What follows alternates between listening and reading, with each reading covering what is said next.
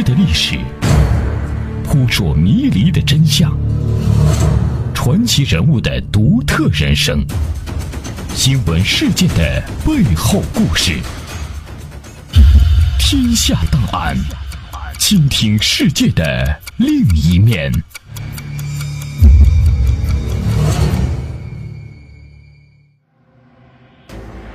这里是天下档案，我是阿东，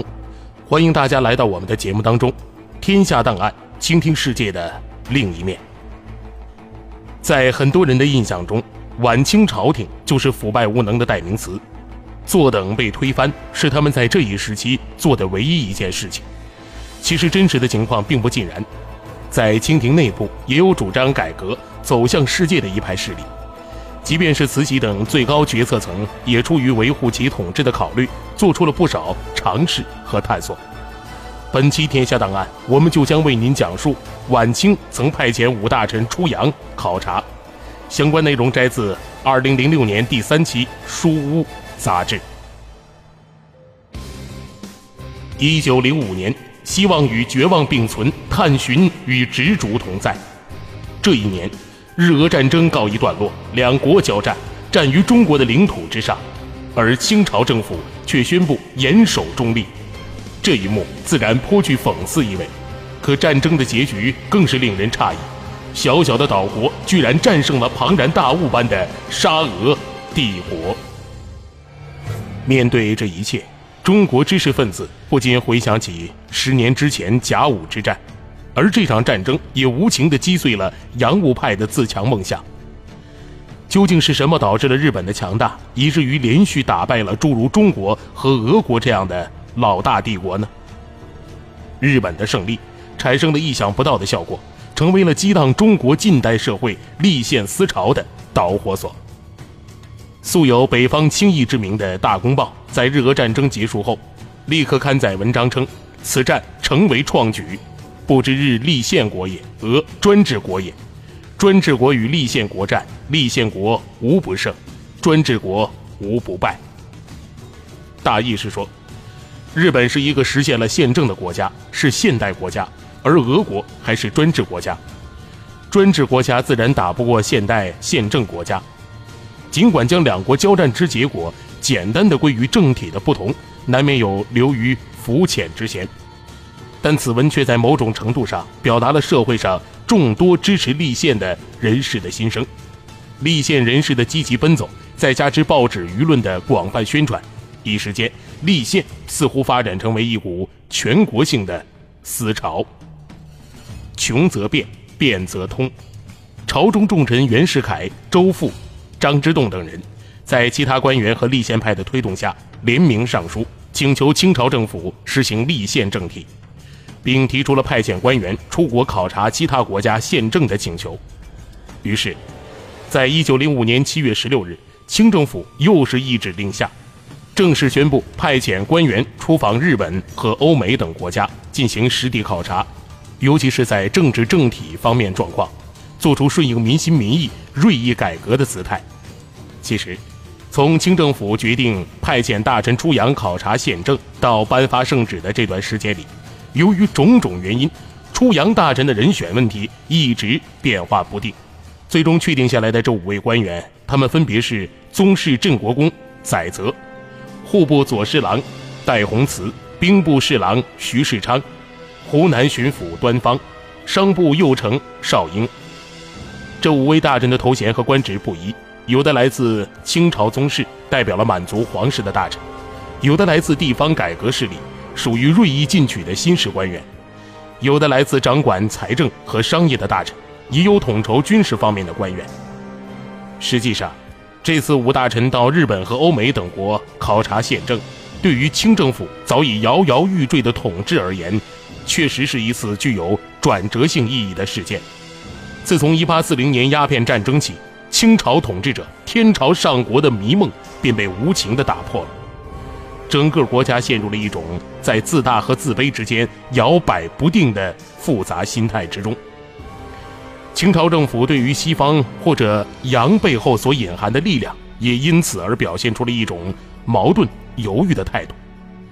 不管是在物质方面还是在精神层面，一一惧怕着，却又不断的试探着，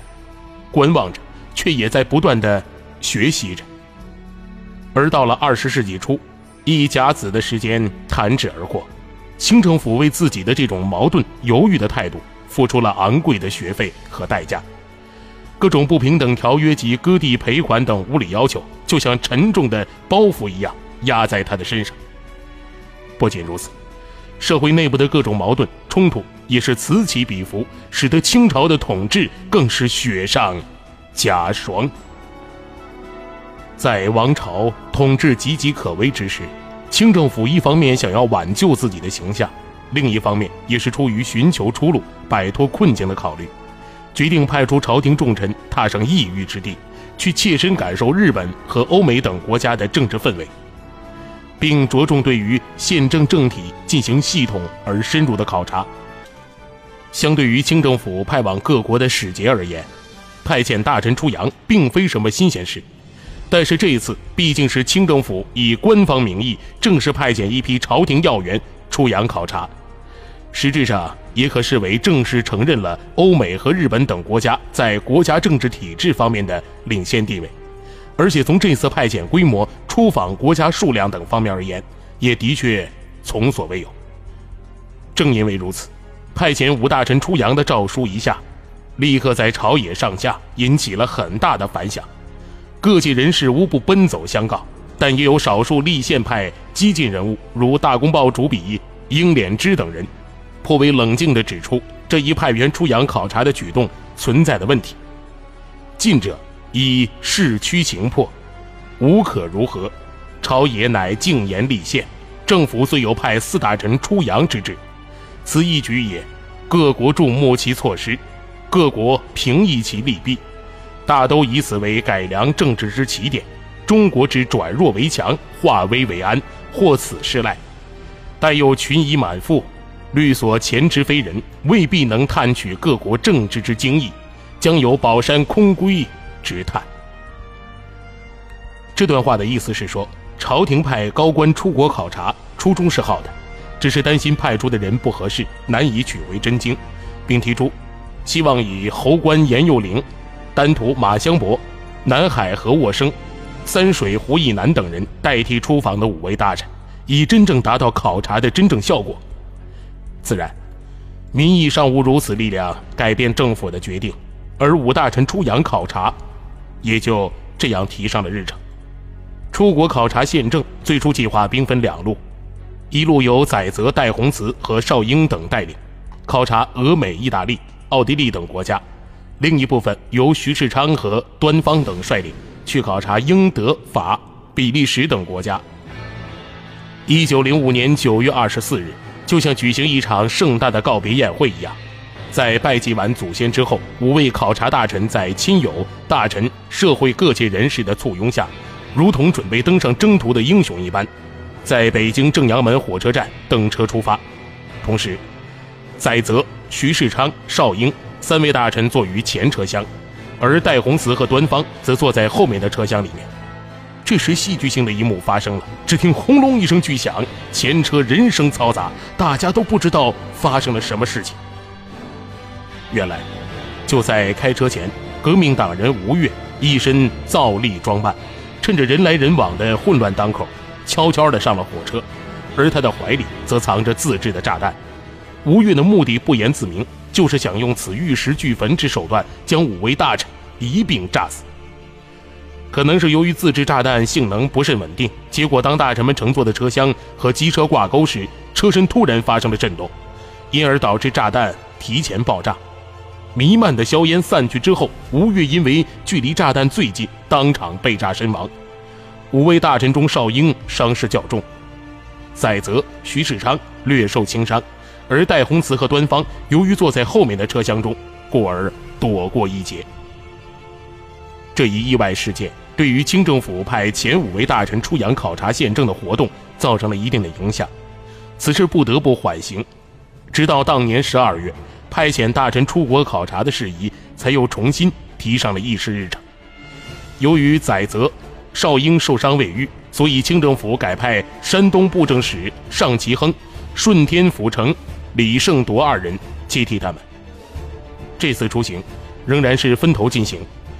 一方面由宰泽、李胜铎、尚其亨等人赴英法、比利时、日本等国家，另一方面则由戴洪慈、端方等人前往美、德、意大利、奥地利等国。1905年12月7日，寒风凛冽，戴洪慈、端方等人已经待命出发。鉴于上次出行的教训，这次出发时，北京火车站采取了严密的保护措施，实施戒严，所谓闲杂人等一概不能入内，车站稽查严密，外人不得擅入。按照惯例，完成拜祭祖先仪式，求得祖宗庇护之后，戴洪慈、端方二位大臣由北京经天津至秦皇岛，再换乘军舰海旗号前往上海，搭乘至欧美国家的船只，开始西行。或许是由于这次清政府派遣大臣出洋考察，宪政意义格外重大，也或许掺杂着中国官员爱摆排场的某些因素，待至上海，由戴洪慈、端方两位大臣带领的随行队伍已经扩至40余人，包括33位随行人员、4名各省派往随同考察人员、2名差官、4名哥什哈，也就是随从，甚至还有1名剃头匠。此行还有随行前往美国留学的8名学生，日后因在美国宣传孔教而声名远扬的陈焕章也在这一群留学生之列。12月19日，美国太平洋游船公司的巨型游轮西伯利亚号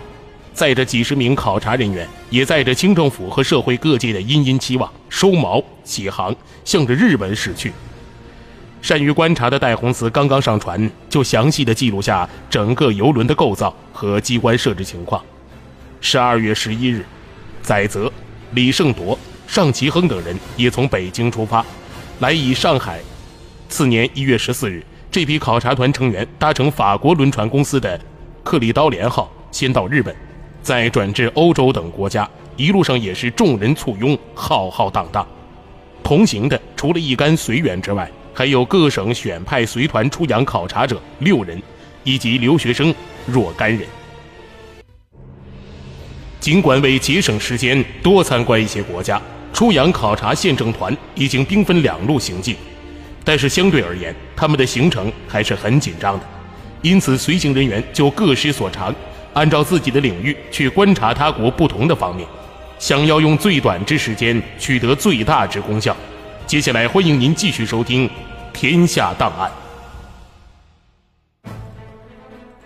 自然，这次出国考察，宪政为首要之目标，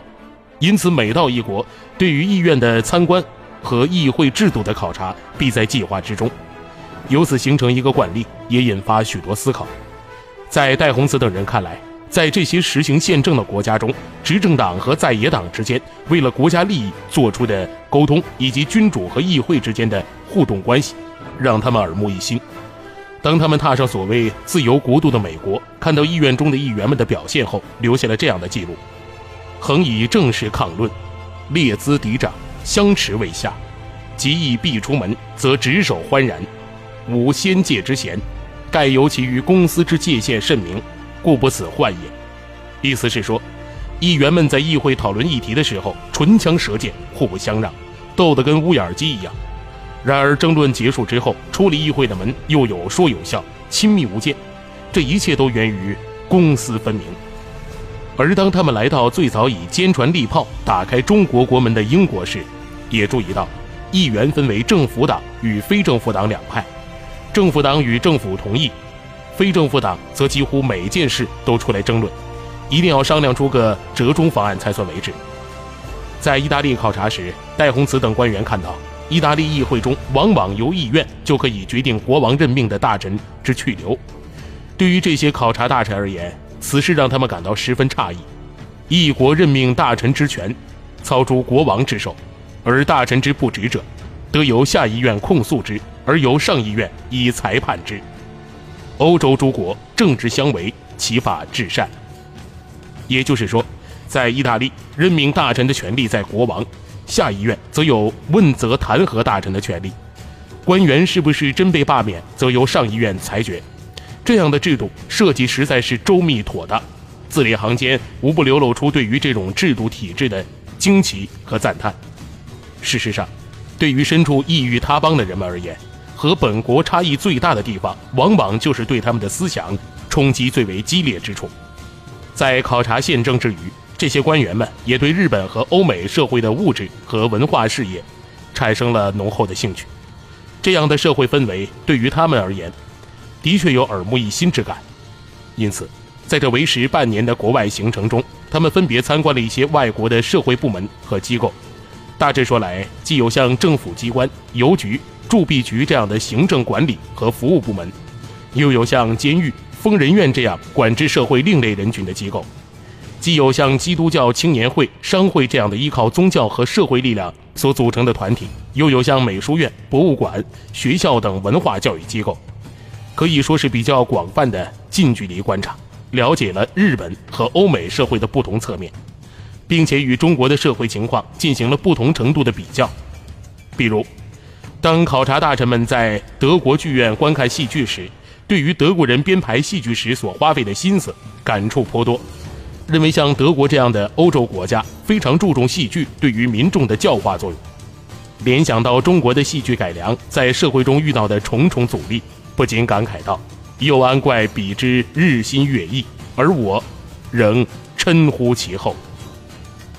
在参观闲暇、考察宪政的大臣们也在享受着难得的休闲时光。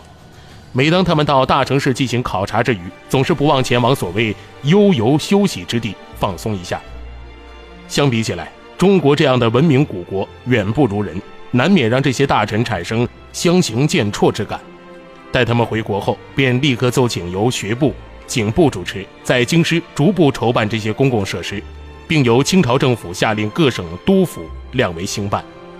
现在省会等地方广开风气，他们不仅提议在全国范围内逐步建立起图书馆、博物馆、动物园、公园等，而且还不惜斥重金从国外购买回一批动物，放在北京新建的外生园中，可以说是促成了中国最早的动物园的雏形。据《大公报》载，从国外运抵天津塘沽的动物包括一头大象、两头狮子、3只老虎、2匹斑马、2头花豹、2头野牛、4只熊、1只羚羊、4只袋鼠、4只鸵鸟、6只仙鹤、8只鹿、14只天鹅、38只猴等，林林总总装了59个笼子，可谓壮观。尽管这位作者记述此事之时颇有讽刺之意，但是新鲜事物的引入必然或多或少会给社会增添了一些亮色，而这点亮色与五大臣出洋考察似乎也不无关系。